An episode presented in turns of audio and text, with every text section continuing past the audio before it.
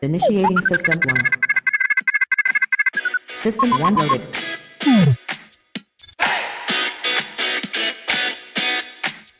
Ben je nou zo dom of is het niet? Waarom stel je dan deze vraag? Ben ik nou degene die zo slim is of ben jij zo dom? Nu ben ik weer de, de, de arrogante klootzak, de autoritaire klootzak. Ja goed, als je het niet begrijpt, sorry. Ho maar, ik heb het goed verwoord. Je mag het omschrijven, je mag nog je commentaar erop geven. Maar dat zijn allemaal domme vragen.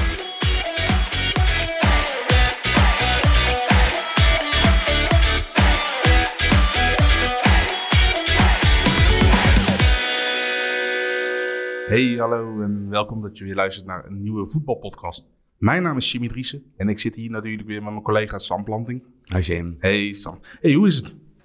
Ja, wel goed.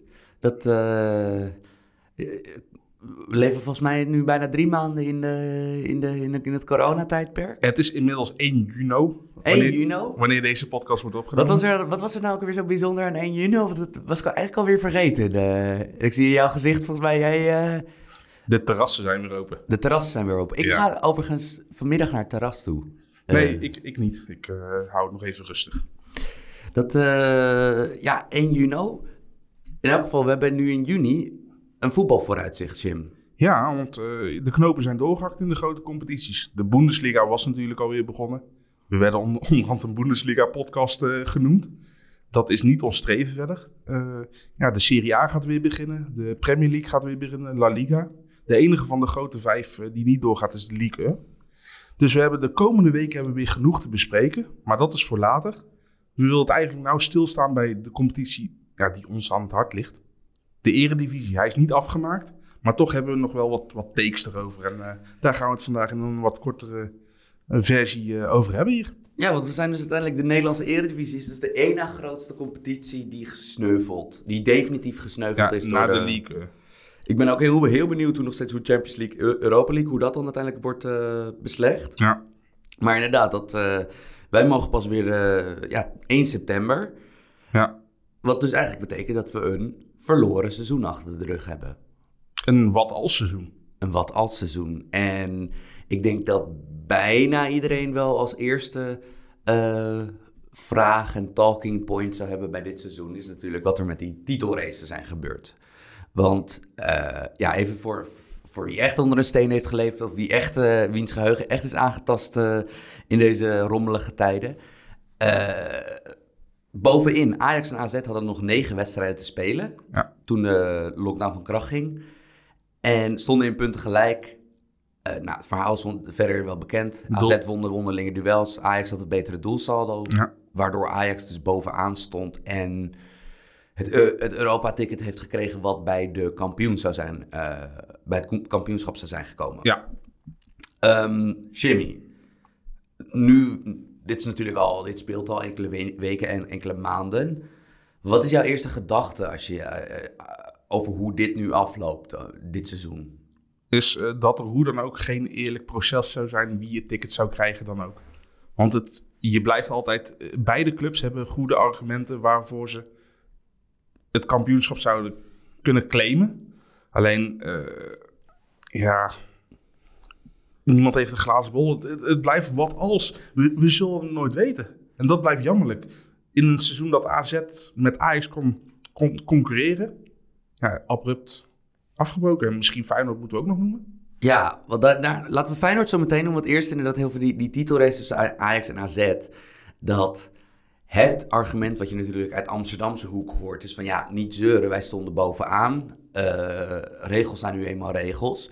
Maar ik ben dan altijd heel benieuwd als het andersom was geweest. Dat stel dat AZ het betere doelsaldo had en Ajax, niet het, onder, eh, en Ajax het onderlinge Nou, resultaat. dan had AZ gezegd, regels zijn regels. En had Ajax gezegd, ja, maar wij hebben twee keer gewonnen. Ja, maar dan ben ik benieuwd wat natuurlijk eh, het aantal mensen in Nederland dat zich Ajax- Ajax-fan noemt, is natuurlijk een veel, veel, veelvoud van de AZ-fans. zeker. Aan de andere kant zijn er ook meer Ajax-anti, zeg maar anti-Ajaxiden dan anti-AZ'ers. Dus eh, ik denk dat het zichzelf wel een beetje wel weer in balans zou houden.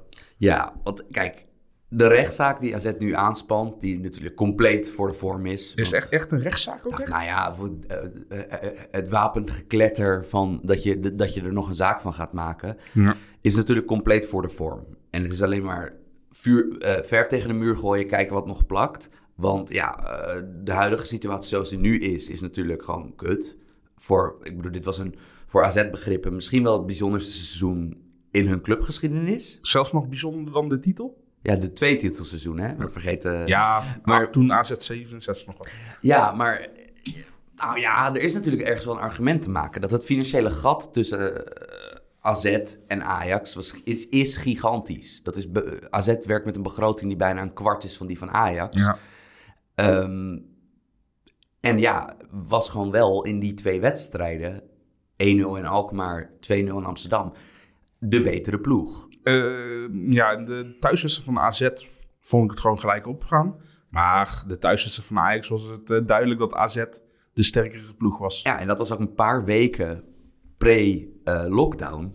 dus het, en natuurlijk, kijk, het argument wat, wat veel te weinig wordt benoemd, is dat in die resterende negen wedstrijden. ehm, eh, voetbal is ook een, een voetbalseizoen is ook een afvalsport. Dus meestal het team wat een, met een brede selectie is over de hele gezien natuurlijk, heeft altijd gunstiger papieren. Ja, want het zijn optelsommen qua vermoeidheid, qua blessures natuurlijk. Exact. Van dat, en dat bijvoorbeeld als AZ... Stel dat Teun Koopmeiners tegen zoveel gele kaart was aangelopen en ontbreekt... is die impact een stuk groter dan wanneer een vergelijkbare speler... Lisandro Martinez bij Ajax ontbreekt. Het argument wat ik voor Ajax niet echt heb gemaakt, eh, gehoord... is dat Ajax op het punt stond weer hun vier eh, ja, aanvallende sterren Ja. in één team te hebben. Dat is dus Ziyech op 10, Tadic op spits, Neres rechts, Promes links. Ja. Want in de eh, seizoensfases waarin Ajax alle vier die jongens had, waren ze heel, heel, heel, heel, heel moeilijk te kloppen. ja, zeker in de Eredivisie waren ze, waren ze, waren ze gewoon bijna niet te kloppen. Ja, en het gemis van, en natuurlijk rondom die uitschakeling tegen Getafe was Ziyech al niet fit. Ja. Promes ontbrak, eh Neres ontbre- ontbreekt, lang, eh, ontbreekt langere tijd al. Daily Blind. Maar vooral dat, dat viertal voorin, dat was natuurlijk wel zo dat als dat weer intact was geweest, had Ajax qua spelers een extreem overwicht gehad. Wat je ook zou trouwens mogen verwachten met het, met Ja, het tu- budget tuurlijk. wat Want ze ik, hebben. ik denk dat niemand eh, gaat zeggen van dat AZ daadwerkelijk een betere en bredere selectie had dan Nee, maar misschien wel van... Ja, op het moment dat, dat er fluitsignaal werd... eh, spreekwoordelijk op het fluitsignaal werd geblazen van... Ja, dit seizoen gaat niet meer door. Op dat moment, ja, AZ had inderdaad eigenlijk altijd de elf, dezelfde 11, 12 spelers waar ze gebruik van maakten. Op het moment zelf dat, dat er werd afgefloten, misschien wel. Ehm, en het is natuurlijk wel zo dat als je er met een, als je er probeert een stap achteruit te doen, begrijp je het onrecht heus. Van Tuurlijk, voor welke tuurlijk, club je ook bent. tuurlijk. Dat dit is een provincieclub, een club met een bescheiden budget, een club die eh, door slimmer te zijn dan de concurrentie en door geduldiger te zijn eh, uit een heel diep financieel dal is geklommen. Ja, en heel veel heeft geïnvesteerd in de jeugdopleiding en daar nou de, de vruchten van plukt. Exact, want ze zijn echt, ik bedoel, als we het nou hebben over een voetbalclub die op eigen kracht een topclub, of in elk geval qua resultaten eh, tot de top weer ging behoren, dat is natuurlijk AZ. Van wat er daar de afgelopen jaren is gebeurd, was echt gewoon het schoolvoorbeeld van eerlijke en organische groei. Ja, je, je kan het eigenlijk het beste eh, vergelijken met, met een andere club die hetzelfde heeft meegemaakt qua financiën, zo FC Twente. Hoe die ermee mee om zijn gegaan. AZ, ja, die, die zet veel meer op op eigen talent en zo en kopen slim in. Innovatie, Ja. het is eigenlijk het proces bij AZ, van hoe AZ dag, dag tot dag eigenlijk te werk gaat. Ja. Of het nou binnen de jeugdopleiding of het eerste team of het belofte team is. Dat is heilig verklaard. Eigenlijk veel meer dan de nood om de eerstvolgende wedstrijd te winnen. Of de eerstvolgende aankoop een het- goede moet zijn. Het scheelt ook dat zij altijd wel mensen de kans geven die wel in topsport hebben gewerkt, maar niet per se binnen het voetbal. Ja, want natuurlijk met Eenhoorn heb je, eh, heb je daar natuurlijk, ja, als, als AD heb je er natuurlijk eh, een goed voorbeeld van. Ja, hiervoor Toon Gerbrands natuurlijk. Maar je hebt natuurlijk AZ, is, dit is een opstapeling van goede keuzes, hoe ze hier zijn beland. Maar aan de andere kant is dit natuurlijk wel zo'n deur die op de tocht stond en toevallig net één keer open, open woei.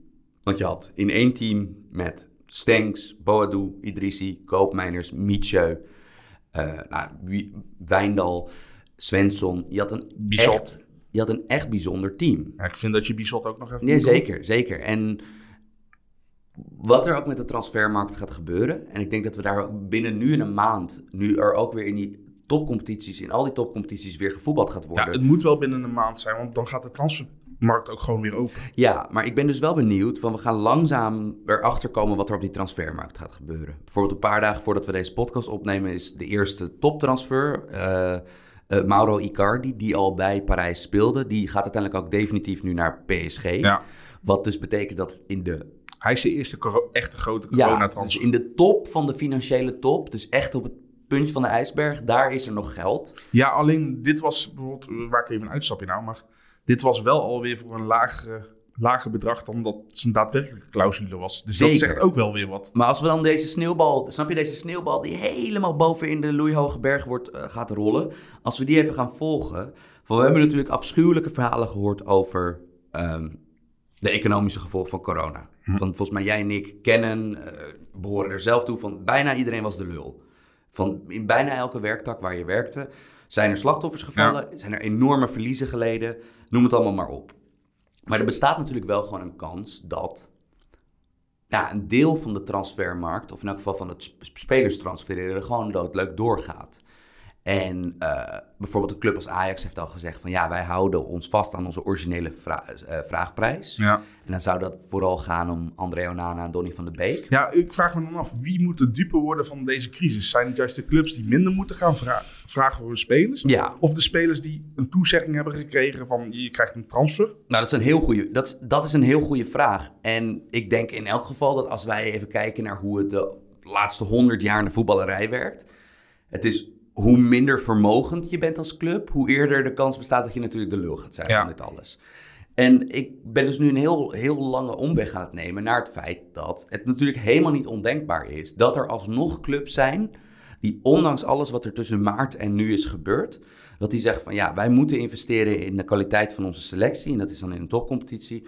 Wij willen een, wij zien in Myron Boadou de, de volgende topspits. Wij zien in Kelvin Stenks zien wij de volgende eh goede spelmaker. Wij zien niet veel betere jonge linksbacks op de markt dan Owen Wijndal. Ja. Van de kans bestaat gewoon dat AZ een heel deel van, het van de ruggengraat van dit goede team kwijtraakt. Ja, al denk ik wel dat het een, ja, geluk bij een ongeluk wil ik het niet noemen, maar het niet doorgaan van het Europees kampioenschap. Ik bedoel, Stenks en Boadu klopten toch op de deur. Ja, en ook nog eens, er was meer speel- speeltijd voor ze vrijgekomen door de situatie met Memphis. Ja, en met Malen ook nog eens. Precies. Dus, eh, en ja, je hoeft maar twee keer goed tegen een bal aan te lopen daar. En, eh, en je vraagprijs die, die schiet als een raket omhoog.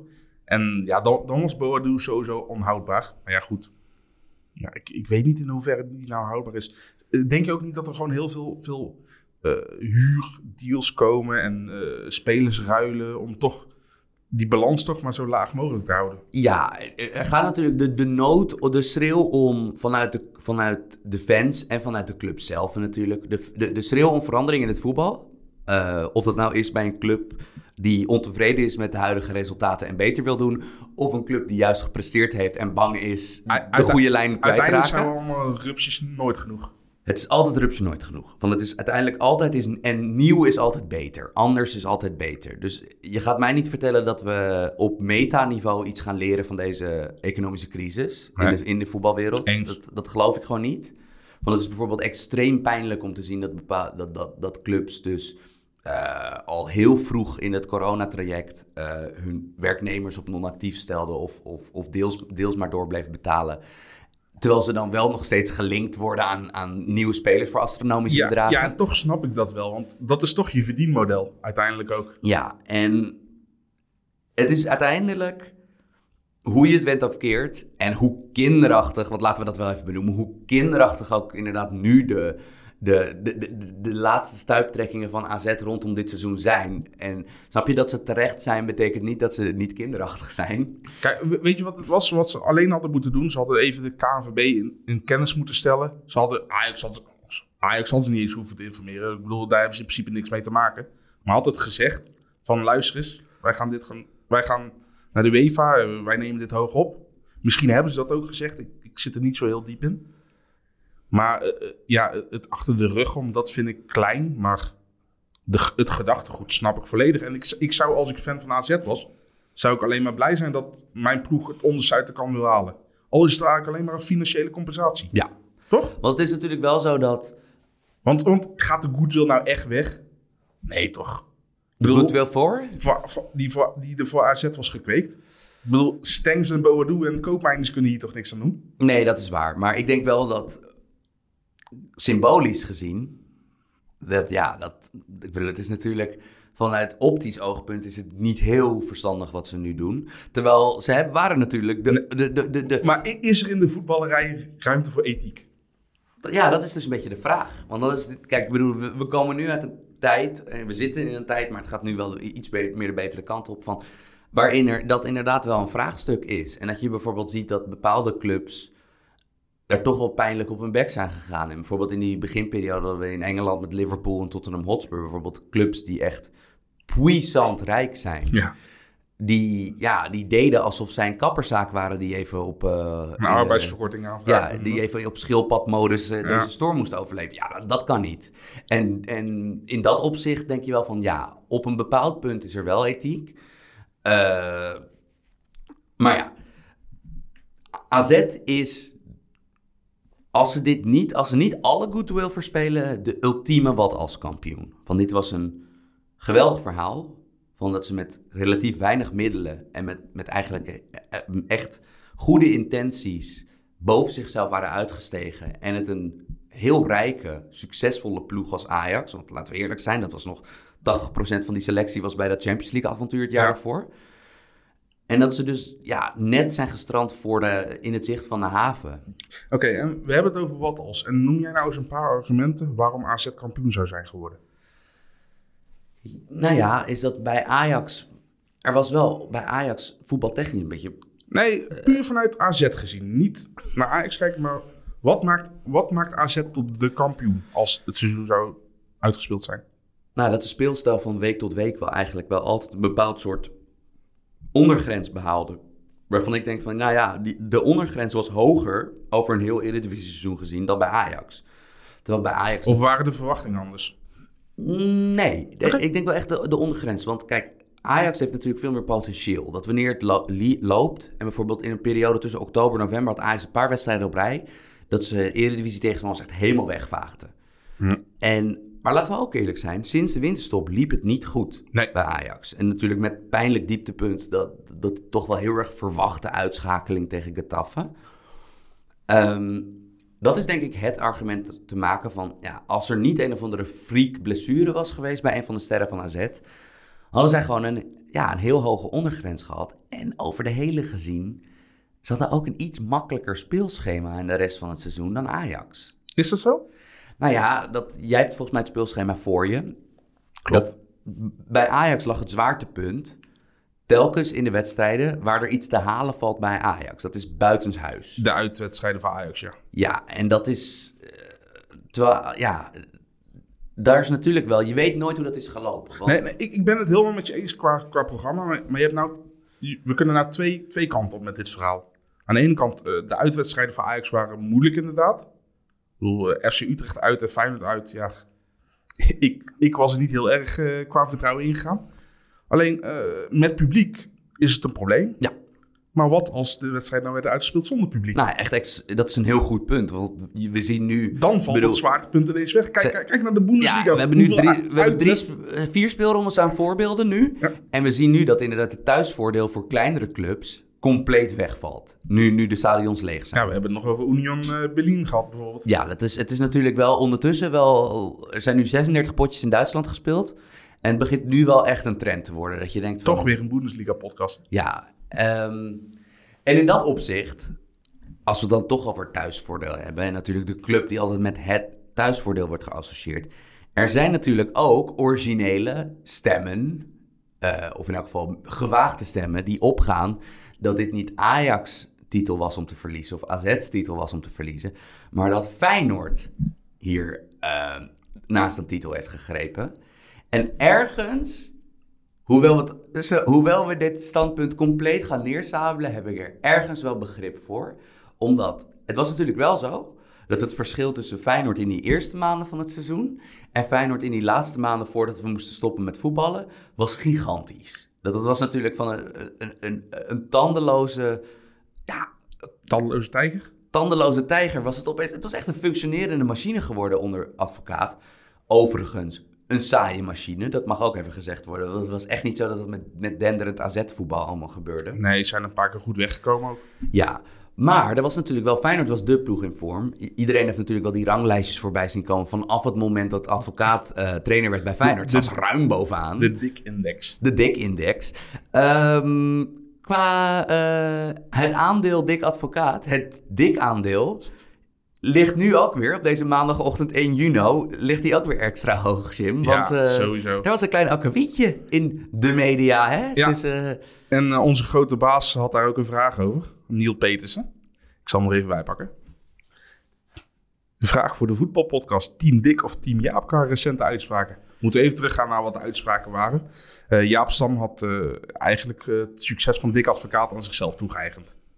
Eh Sinistera was onder hem al opgeleefd, want hij heeft er heel veel in geïnvesteerd. Senesi was zijn aankoop. Terwijl hij eigenlijk een paar maanden terug, nadat Senesi wat blundertjes maakte, hij zei van het is juist niet mijn aankoop.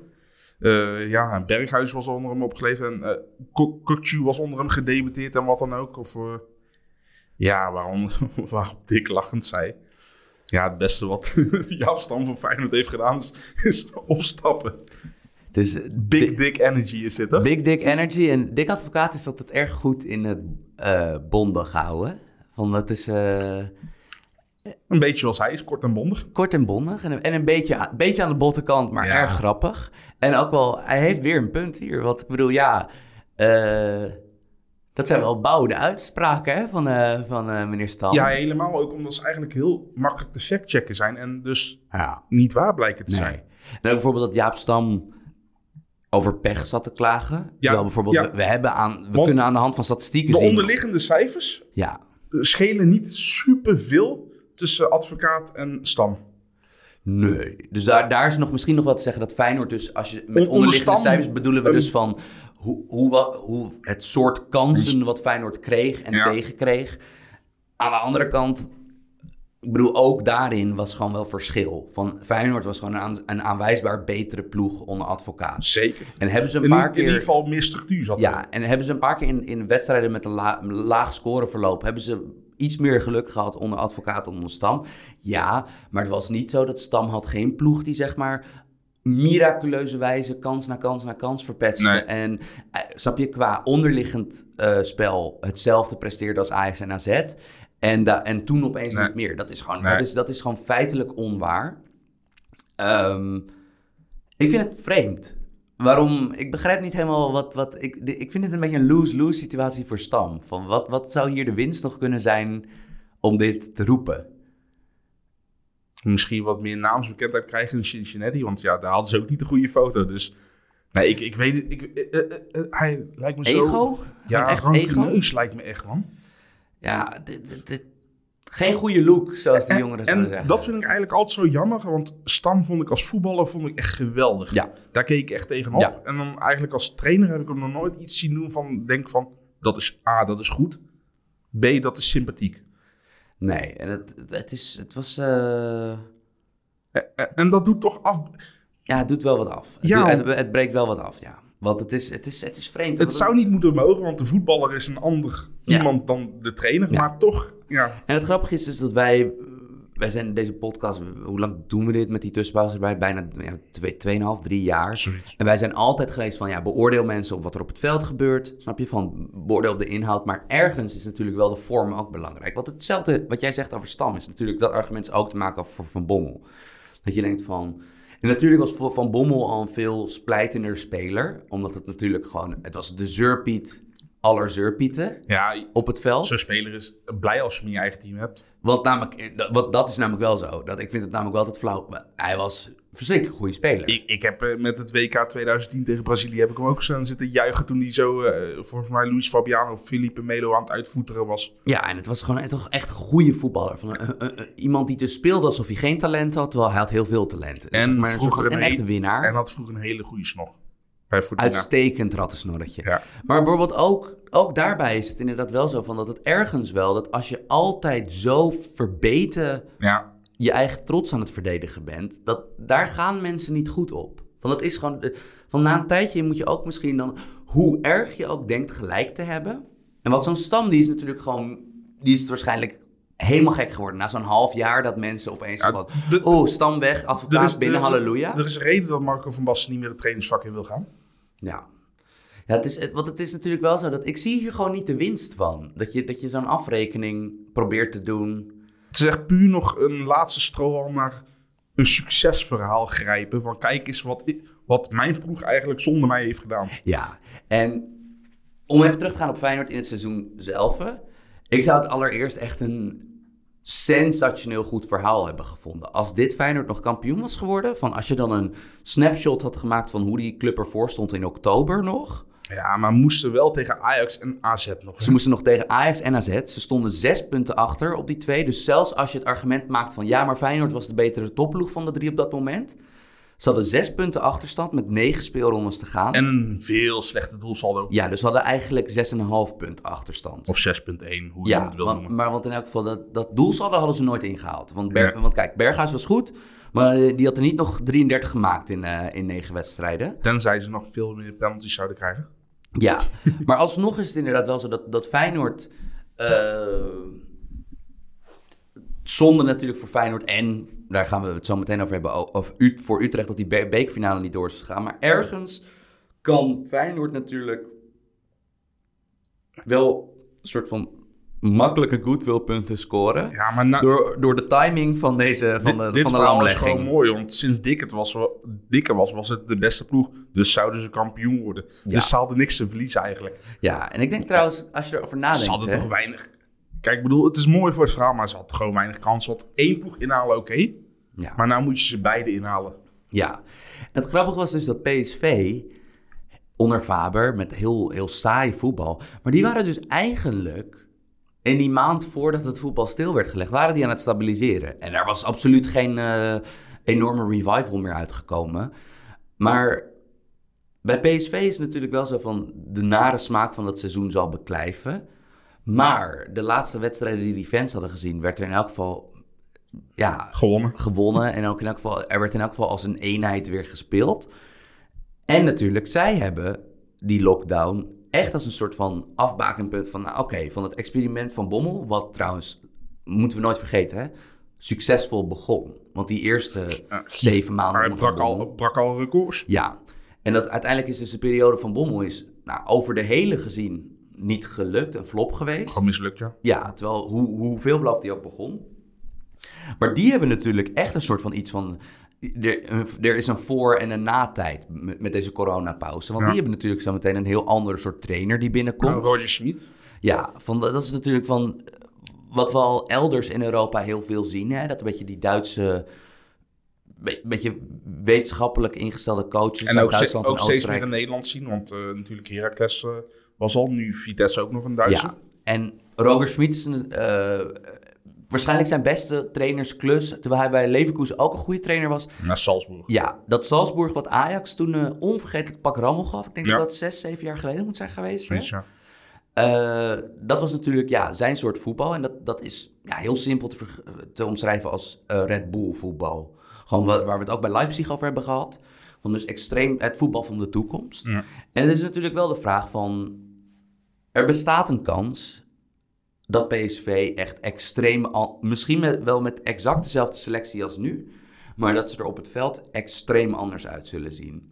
Omdat het een heel ander soort voetbal is wat we mee zullen Ja, krijgen. ja, toch denk ik dat voor PSV de coronacrisis juist het minst goed uitkomt. Hoe raar dat Vertel. ook klinkt. Eh, ja, er zal op de transfermarkt misschien minder mogelijk zijn geweest. Ze hebben natuurlijk Bergwijn nog wel voor een goede som geld. Ja, en de- daarnaast, PSV was al niet in zijn rijkste periode. Nee. En t- want ze hadden al best wel veel transfers met risico gedaan, maar ze dus niet En kijk, en veel- ze hebben Roger Schmid aangesteld in de tijd van er is in de toekomst nog wel wat mogelijk. Ja, dat is nou moeilijker natuurlijk. Dus eh, wat zullen ze doen? Zullen ze hun grote talenten moeten verkopen? Zullen ze Dumfries kwijtraken? Wat doen ze met Iataren, met Malen? Nou, ik denk dat die, die laatste twee... Malen is misschien meer een kwestie van wat hij zelf wil, maar dat hij, die komt van die blessure. Maar ik denk dat eh Iataren toch wel categorie untouchable is, toch? Dat, dat bij PSV Ik- ik- dat er mensen ik- zijn die een lijn in de zand trekken van denk- die, gaat, die mag denk- niet weg. Ik denk dat niks untouchable is. Echt? Ja, denk echt. Oké. Maar goed, er zal natuurlijk wel een gigantisch bot, eh, echt Ja. een miljoenen, miljoenen bot Ja. moeten komen. Maar ik, als je die selectie ziet, vooral bij de verdediging, ik zie daar weinig Roger Smit voetballers bij hoor. Wil Schwab is natuurlijk al weg. Ja. Baumgart, dan is viergever je beste optie.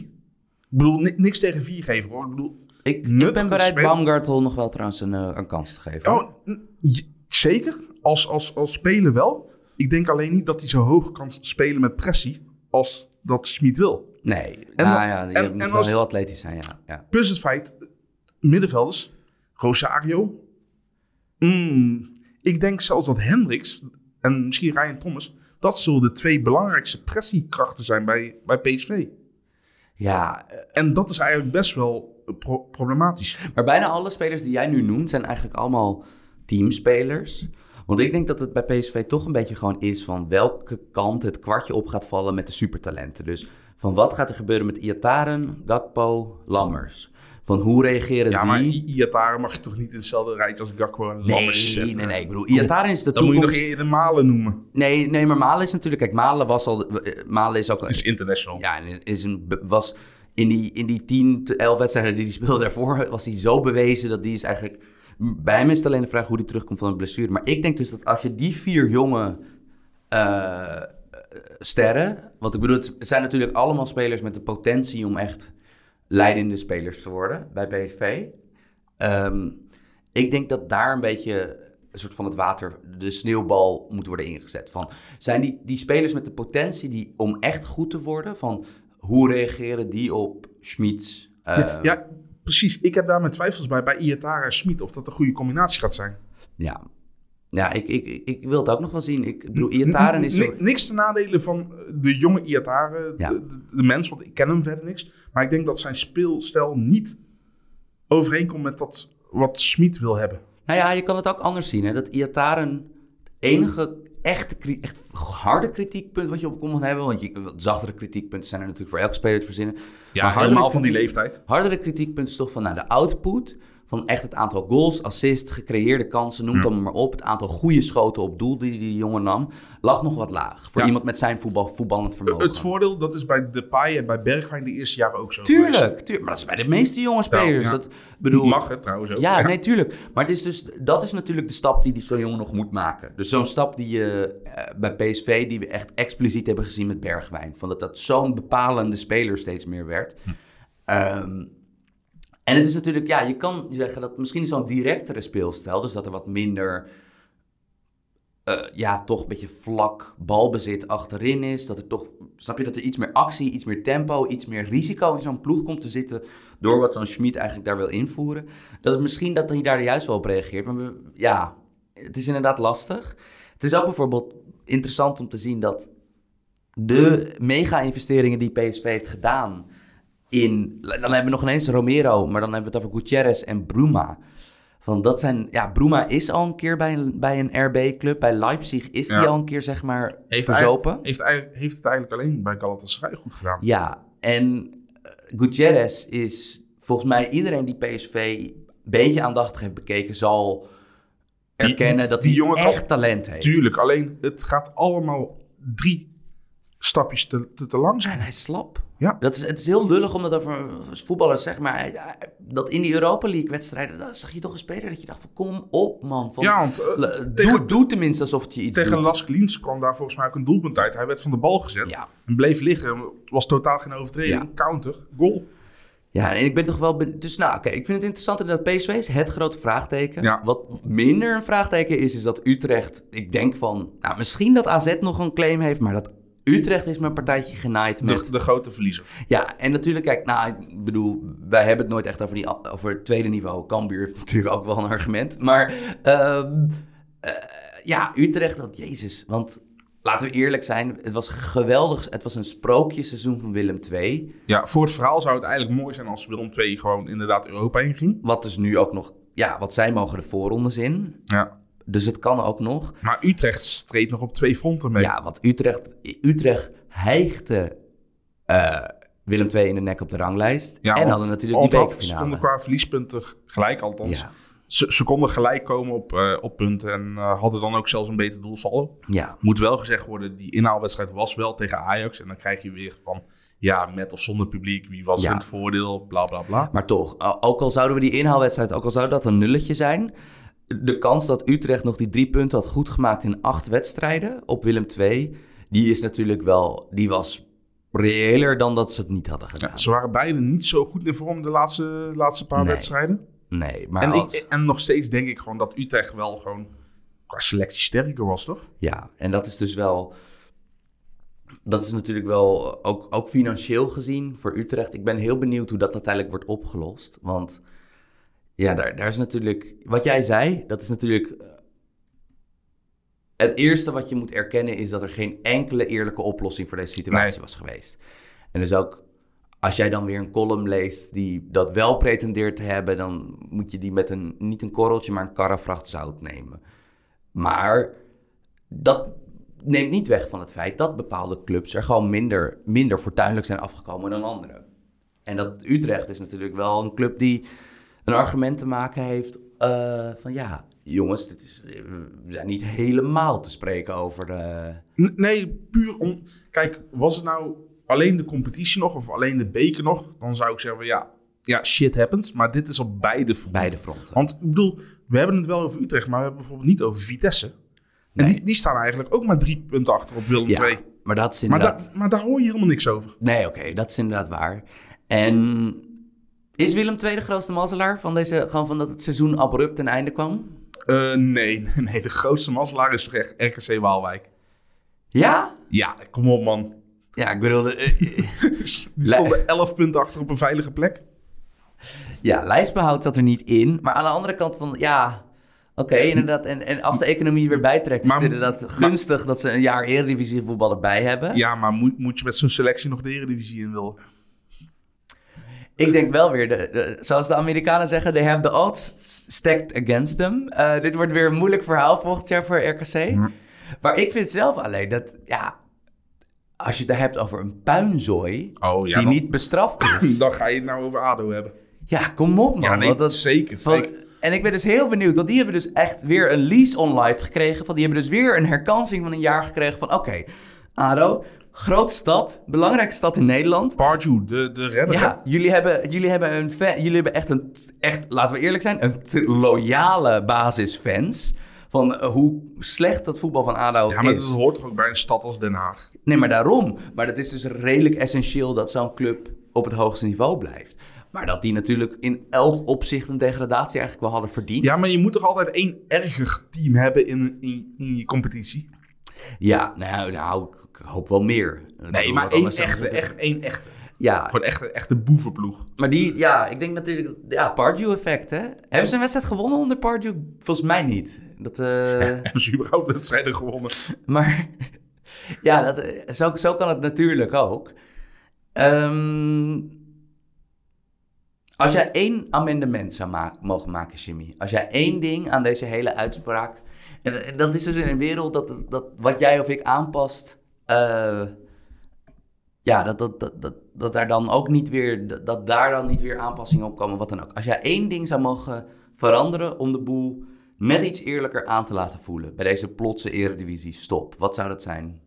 Dan zou ik op één dag een 6 tegen 6 toernooitje organiseren tussen Ajax en AZ.